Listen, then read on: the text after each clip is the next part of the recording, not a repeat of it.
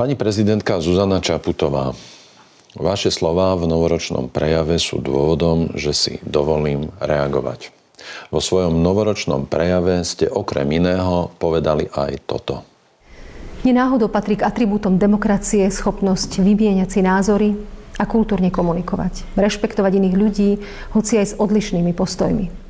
Počas koronavírusovej krízy ste podľa môjho názoru nepatrili k tým, ktorí by podporovali otvorenú odbornú diskusiu, vzájomný spoločenský dialog a rešpekt k ľuďom s odlišnými názormi. Navyše ste menovali do vlády aj usvedčených plagiátorov a takých ľudí, ktorí nielenže šírili nenávisť, zákernosť a aroganciu, ale stali sa dôvodom posmechu, frustrácie a hnevu veľkej časti verejnosti, ukázalo sa, že dokonca väčšiny spoločnosti.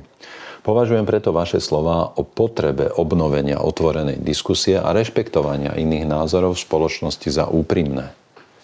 Dokonca verím, že je to istým spôsobom snaha napraviť alebo odstrániť pred svojim odchodom z funkcie aspoň niečo z toho, čo prispelo k súčasnej situácii, ktorú ste popísali je naozaj nevyhnutné, aby sa štát a média vo vzťahu k občanom vrátili k rešpektovaniu ústavy Slovenskej republiky, ktorá zaručuje právo na názor a šírenie informácií a ktorá vyslovene zakazuje cenzúru.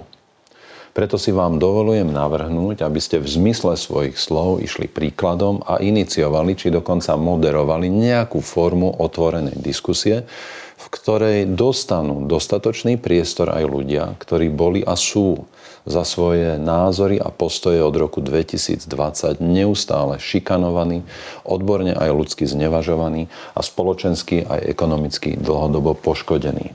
Myslím si, že by to tá dlhodobo neakceptovaná väčšina spoločnosti ocenila ako štátnické gesto, ktoré by bolo prejavom vašej sily a nadhľadu a hojenie spoločnosti by tak mohlo začať.